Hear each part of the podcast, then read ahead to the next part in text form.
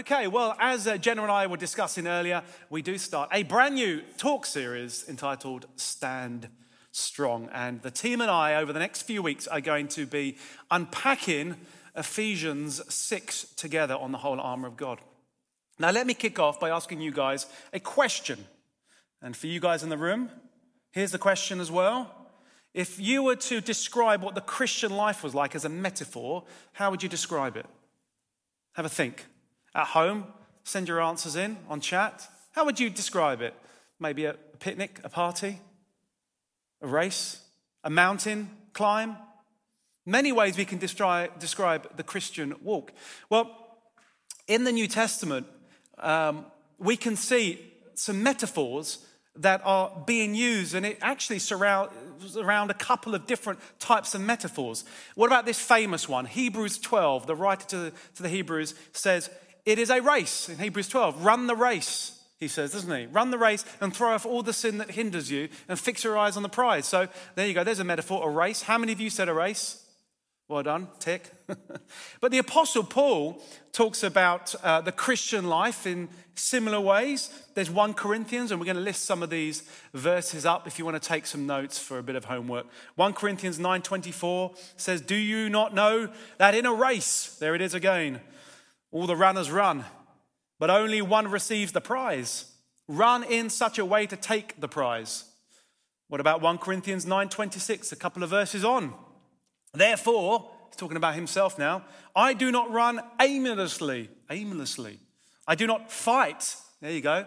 He's uh, using the metaphor of a fight, like I am beating the air. What about in Romans thirteen twelve? The night is nearly over. The day has drawn near. Sounds very poetic, doesn't it?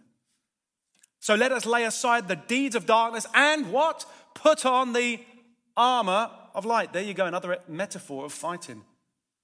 Second Timothy, so he writes to Timothy.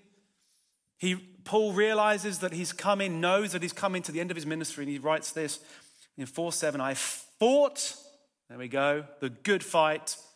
I have finished the race. I have kept the faith. So what do all these things tell us? Well, it tells us that actually this Christian walk is not a party and a picnic. I mean, we do have wonderful moments. You know, I don't know about you. Has anyone ever said to you, oh, that Christian thing is just a crutch. How easy is that, being a Christian? Really? Have you tried being a Christian? It isn't easy. It is a fight. Maybe you're feeling the fight at the moment. Hands up. You know, the, the thing about a race is you've got to put effort into it. I love seeing my children at sports day. I missed that last year. Some of you parents might have done as well. When they get ready and they put in all the effort in that they can. They want to get to the end. They want to be number. You know, that is the Christian walk. It requires us to put effort into it. Being a Christian isn't about saying, right, I've got my ticket to heaven. Now I can just sit back and relax. It doesn't work like that. If you are living your life like that, then I would respectively say you're not moving forward, you're sliding back. But of course, there is no better passage, I think, that talks about the Christian life than Ephesians six, ten to twenty. And that's what we're going to spend the next few weeks on. Because it is, of course, about the whole armour of God and how we are to stand strong.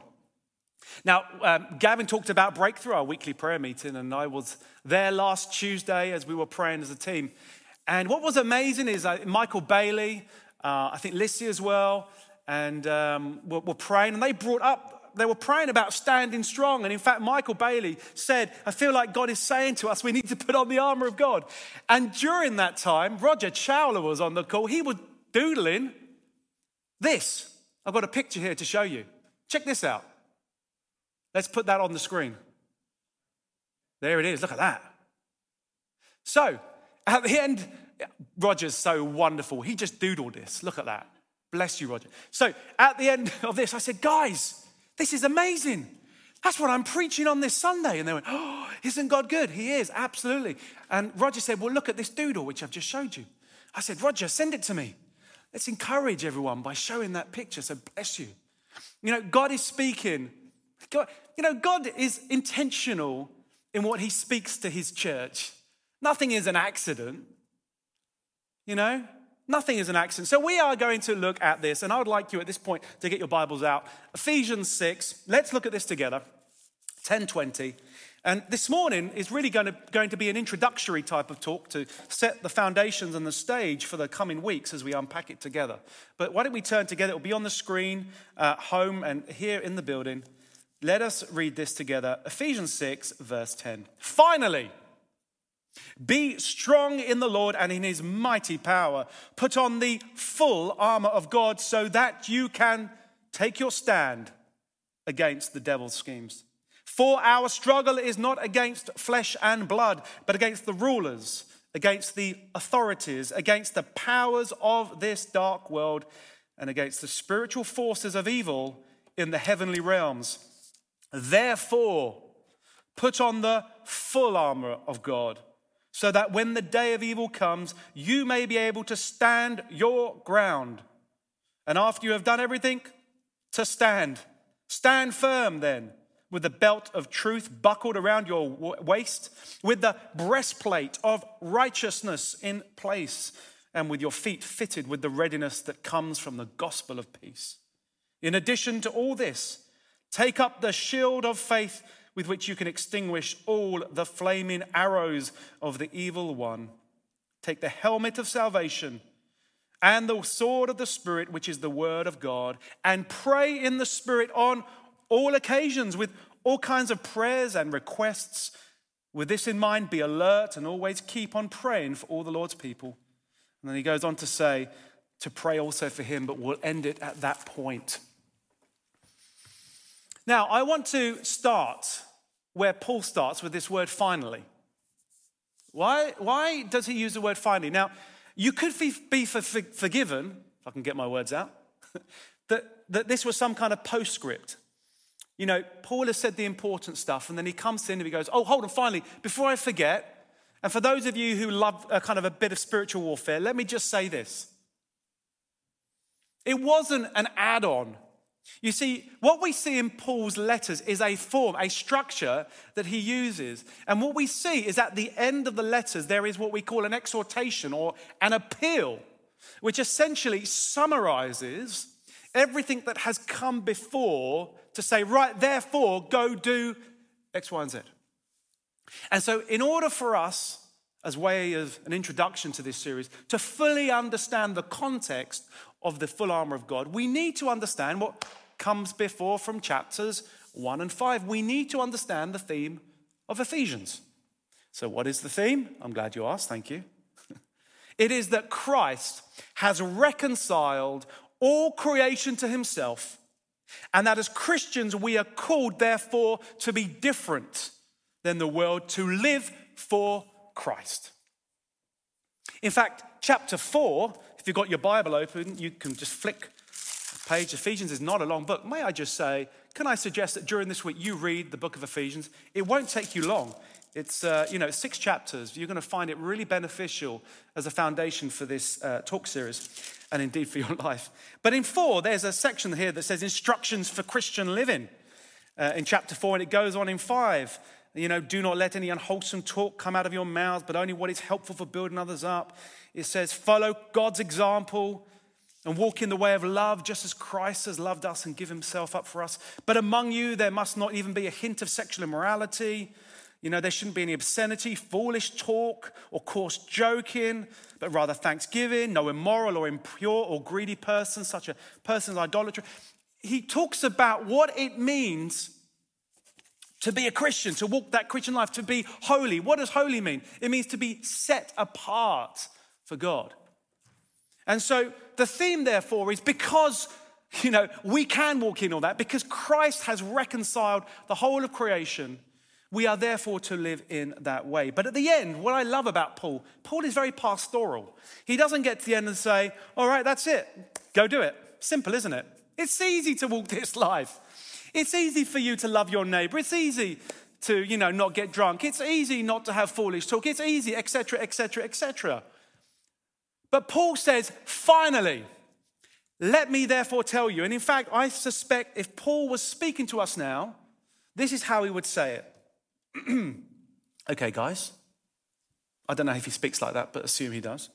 given everything I've said, what you need to know is this, pay attention, that in order to walk in all that God has for you, to live the way God calls you to, to walk in the fullness that Christ has purchased on the cross with his precious blood, you need to understand that it won't be easy.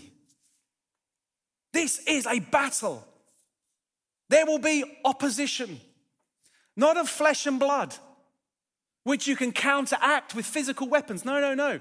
But the enemy in the spiritual realm, who has his schemes to get you off track, to deter you, to push you off course, course. But good news, you can be victorious if you avail yourself of the armor that God provides for you. It's a spiritual armor, which means you can stand strong, fight the good fight, and walk in all that God has for you. So here it is. Let me tell you. See, that is what this is about. It's in the context that when we walk with Christ and walk in all he has for us, we will face opposition. You know, a good question to ask at this point would be, okay, Lord, why are you highlighting this now for us as a church? Good question. And as I said to you at the start, you know, God is intentional in the word, his message for us as a people. You know, I don't just sit down and go, oh, wouldn't it be pleasant to talk about this? No, seek God and say, Lord, what have you got for us? What do you want to say to us at this time? And so think about this. This series, listen, comes after our previous series called First, right? And what was the first series about? It was about how we seek him first for our peace, a peace which surpasses all understanding, a peace which is a gift of God, not based on circumstances, but on the very person of Christ, that we seek him for our protection, that we seek Jesus first for our purpose, that we seek Jesus first in all things. And so listen, rather than this series being unrelated, it comes with an appeal saying, and finally, you're going to need to put on the full armor of God. Do you see this? You know, we need to realize that the moment you say, yes, I'm going to put Jesus first, you're going to come against opposition. Well, what's the point? The enemy will lie to you. What's the point of that? What's the point of looking to Jesus for protection? He doesn't care about you. Or I'm going to make a choice to put Jesus first in the morning and spend time in his word. Oh, you're just too tired for that. What's the point? Or the kids play up, or this, that, and the other. You see, let's not be naive about this. We are in a spiritual battle. The enemy does not want you to move forward. But good news, we can be victorious. You can stand strong. You know, I believe that the church, the church global, is about to see an increased harvest of souls. And I believe that's already started to happen in ways that we cannot even imagine or fathom. But I also do believe that we are heading into a season where the conflict will heat up. I genuinely believe that. You know, I am ser- I'm increasingly seeing people come against increased health issues, relationship issues, unforgiveness, bitterness, fear, and I have to say it, apathy, temptations. I know in my own life, Steph and I, and as a family, we have seen the conflict heat up, the battle raging against us. We thank you and value your prayers as we pray, indeed, for all of us as a church. But you know, the, the harder you push forward, the bigger the onslaught. You see, let me just say this. Conflict is evidence that you are pushing forward. Do we all agree? Those of us who have been walking this walk for long enough, can we attest to that? Yeah. Conflict is evidence that you are pushing forward. And the thing the enemy would love to deceive you on is this. I don't really exist. What exists is only what you see. That's the lie. There is no spiritual battle. That pastor doesn't know what he's talking about. Paul was just being poetic. Now, I don't want to bring this up to scare you, but prepare you. That's my job as your pastor, to care for you, care for the flock. And that's what Paul was doing here pastorally, saying, listen, I'm going to tell you that we need to live this life, but I want to equip you with how you can do so, because you're going to face conflict. You know, I'm not here to elevate the devil and for us to cower. The whole point of this series is for us to see, listen, that we can be victorious, that we can stand strong, that Christ has already disarmed the enemy. The battle has already won, as we'll see in a moment. And can I just say, when I talk to Christians, I normally find two opposing views on this subject. You've got those on the extreme that are like, well, no, there is no spiritual battle, you know. I don't know what you're talking about. It's a bit of a naivety which ignores the spiritual. But then on the other extreme, you have those that see a spiritual battle in absolutely everything. You know, I lost my keys. The devil took my keys away. You know, oh, I made that mistake. Oh, that devil. No, no, you know, we make mistakes. And what they do inadvertently is, uh, is, is, is, you know, elevate the devil and give him the credit for stuff which is just down to human error. So I want us to look at this with a balanced view. And can I just say that, you know, God gives us gifts of discernment to discern. You know, as, as, a, as a Christian, we should say, Lord, why is that opposition happening? Like, what's going on here, Lord? How do I pray into this? So, that was the introduction. Having established that we are in a battle, a spiritual battle, as we make a choice to walk this walk with Jesus, what can we learn as way of introduction to this series from this chapter or this passage? And what we're going to do each week, by the way, is unpack each of the armory, which I think is going to be so exciting. How do we actually use these different things? But I want to give an overview now, and I want to just present four things that we can see from this, four truths that are going to set you up for success, so to speak. Number one, we can stand strong because Jesus has won the victory. If you're going to get just one thing from this, make sure it's this one thing. Jesus has won the victory. Do I get a hallelujah in the room? Great. There was response. Do I get a hallelujah at home? Amen. You know, one viewpoint on this passage is that Paul was using the example of a Roman soldier for the armory. And if that were the case, what is very interesting, I've done some research on Roman soldiers, is the omission of one particular type of armory that they had. You see, they had two javelins. Now, they're not the type of javelins in the Olympic Games. They were maybe five or seven foot, very similar. I mean, you know, they were made of wood and they had a thing on the end. And it was used for attack, for, for, for an assault, like an attack. But you see, and they're called a pilum, by the way. But Paul doesn't mention this. I find that interesting. Why?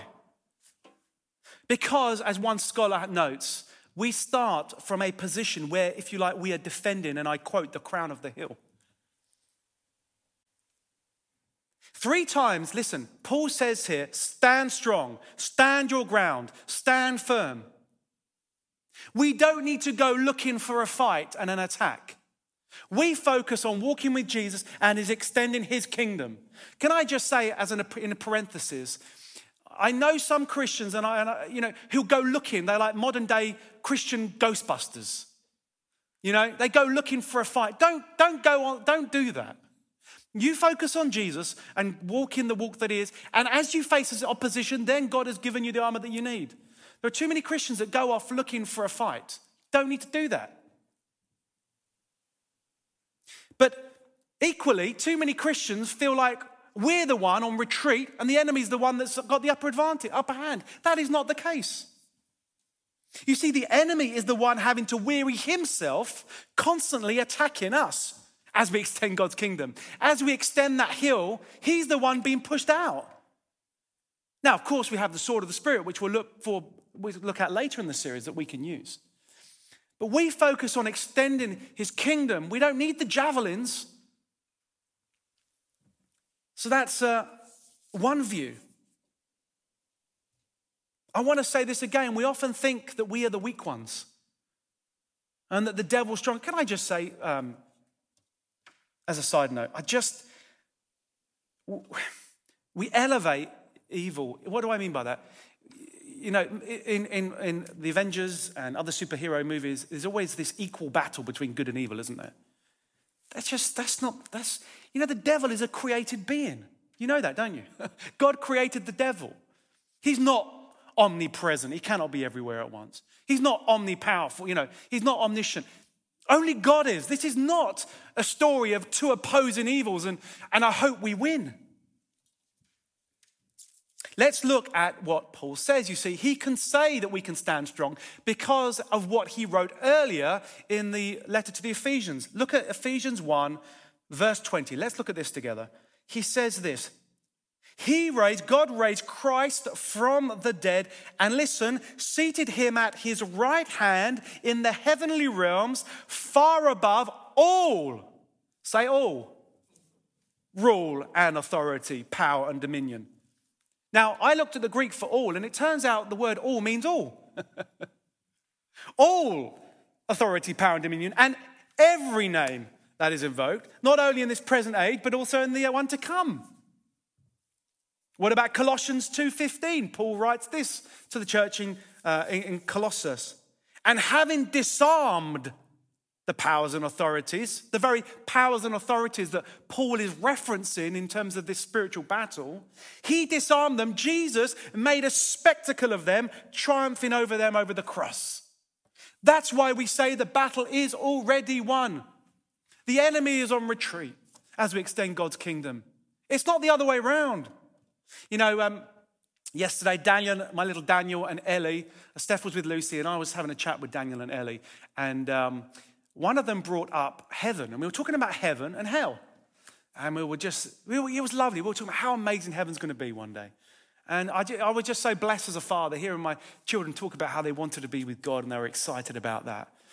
And then Ellie said, uh, but I don't want to die, Daddy. I'd, I'd like to be in the rapture. I was like, yeah, me too. By the way, um, if you would like to know more about end time biblical prophecy, I did a, a series in autumn called His Story, which we looked at end time biblical events, uh, the, the event of the rapture of the church, the seven year tribulation period as it talks about in Revelation, the millennial kingdom of, of Christ, and then uh, a new heaven and new earth. And actually the kids were talking about that. And uh, then they paused and Ellie said to me, Daddy, are you one hundred percent sure that God wins? I said, yes, darling. And then Daniel turns around and says, Ellie, it's infinity percent, which I think was very theologically accurate. But God has already won. So what does it mean for us? Well, Ephesians two, going back to, you know, finally in light of everything I've said, Ephesians two six says this, and God raised us up with Christ. What? What just happened there? God raised us up with Christ and seated us with him in the heavenly realms in Christ Jesus. Whoa, whoa, take a, take a step back. Whoa, la, la, la, la. So are you telling me that when I said yes to Jesus, as I died with Christ and rose again as a new creation, I rose with him and was seated, yeah, seated with him. Greater is he that is in me than he that is in the world. I can do all things through Christ Jesus who strengthens me. The life I live, I don't live in the flesh, but by the very Spirit of Christ in me. Do you get this?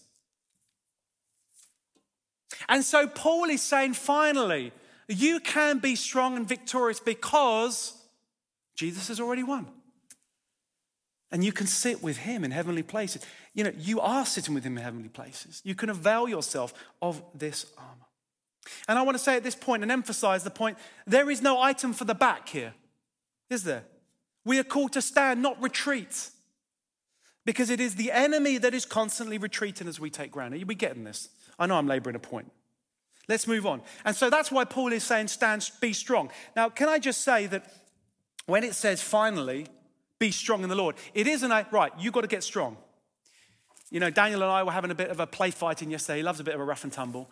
And uh, I have to hold back, of course, because I'm just so strong. No, he is pretty strong. But there's moments you can kind of see in his face, he's going, come on, Daniel, be strong. God is not saying, be as strong as you can. What this is actually saying is, be strong in the. It's not a be strong of yourself. Actually, if you look at the, the Greek and the way it needs to be translated, a proper rendering is be strengthened in. Okay, it's like... Uh, one of my kids, uh, you know, um, uh, playing or use. One time Daniel was got the screwdriver and he was trying to get screwed. Daddy, I can't do this. And so I put my hand over his and I just tied, unscrewed it with him. You see, that's what it means to be strengthened in the Lord. We bring all that we have, but it's the strength that comes from the Lord. So that's the first one. I want you to remember and recognize and say to yourself, I can be strong in the Lord because he has won the victory. Too many Christians think it's the other way around. All right, number two, what else can we learn? I'm mindful of the time. I will press on. God provides his armor for us. Now, while I said that some scholars believe that Paul was using Roman soldiers as the basis for his metaphor, other scholars, for which I actually tend to agree, postulate that Paul was actually uh, re- referencing the very armor that God himself puts on. Now, if you look at Isaiah fifty-nine seventeen, this is what God said through the prophet Isaiah, or Isaiah says this about God. God puts on righteousness as his breastplate. Remind you of anything? And the helmet of salvation on his head. Isn't that interesting? Now, Paul, of course, would have known these scriptures inside out. You know, I've got this book, The Christian in Complete Armour. I uh, about twenty years ago, um, I bought this. And I did so on the basis that I was looking, uh, watching a guy called Leonard Ravenhill. Some of you might have heard of his name. Uh, he's passed on now, but he was an amazing evangelist um, in the day. And in fact, you can find on YouTube an interview with him, one of his last interviews. And one of the questions was, could you recommend your top five books?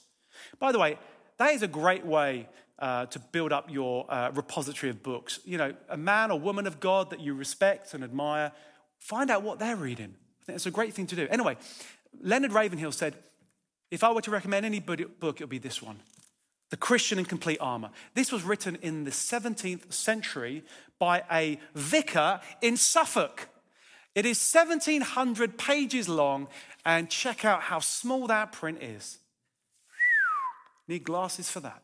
This actually was a compilation of all his sermons. You know, we're going to be spending maybe six to eight weeks on this. He spent years on this subject. That's how much you can get from this passage.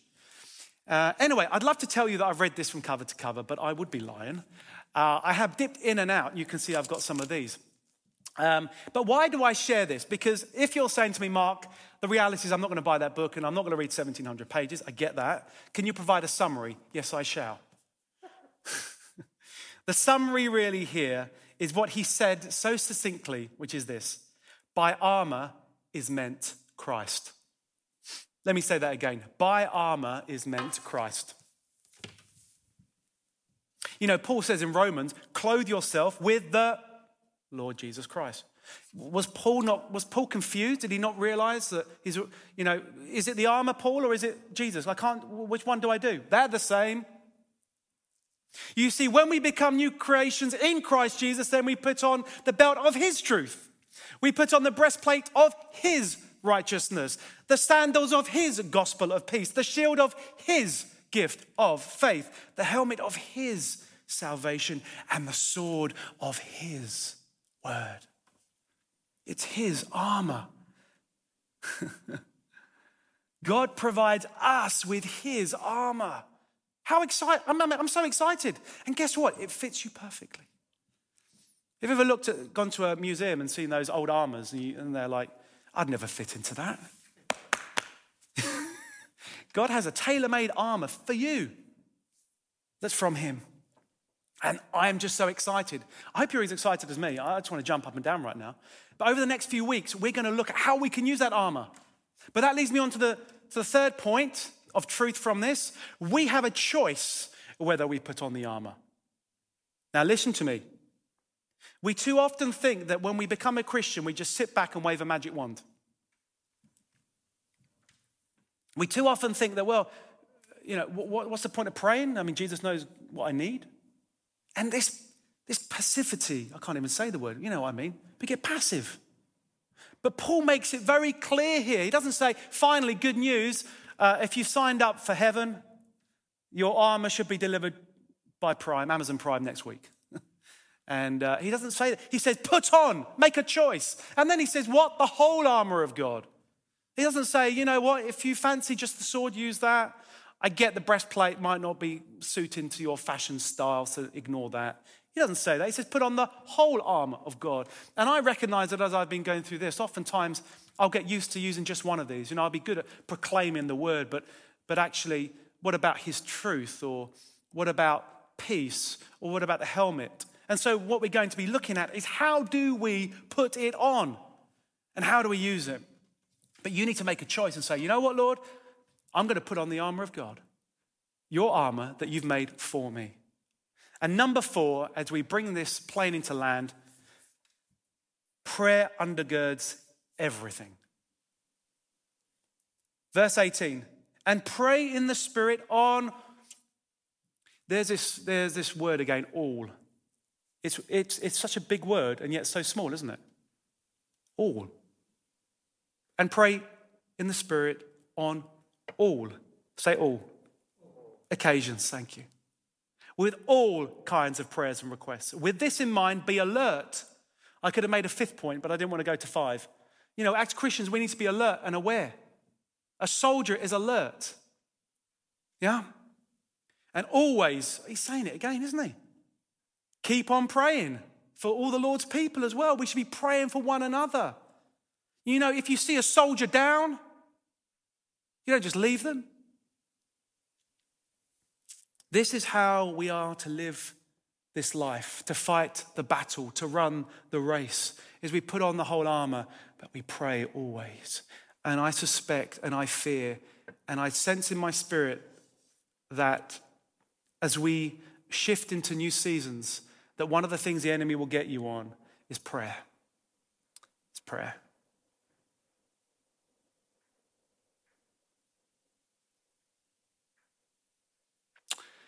So that's it. Four things as a summary. Let me just look at them for you. We can stand strong because Jesus has won the victory. Number two, God provides his armor for us, tailor-made. Number three, we have a choice. Are you going to make that choice? Whether we put on the armor, not just the armor, the whole armor. And number four, prayer undergirds everything. And I want to end by saying this as well. If you're watching me, whether it be this morning or during the week, and you have yet to even say yes to Jesus. You're watching me and say, Mark, what is this victory that you talk about? Well, can I just tell you, the first victory for you is victory over death. Victory over the grave. What does that mean? It means that you can have eternity with Jesus. It means that you can be saved. Because, and I've said it before, the reality of hell is as real as heaven.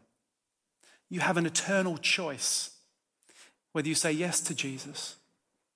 And if that's you this morning, I want you to be able to say yes to Jesus. And if you feel, if you maybe your heart's beating fast, or you're like, well, this is too many times now someone said I need to say yes to Jesus. What does it mean? It means that you say, Jesus, I need you. You know, it says in the Bible that we're all sinners. All sinners saved by grace. What does grace mean? His unmerited favor.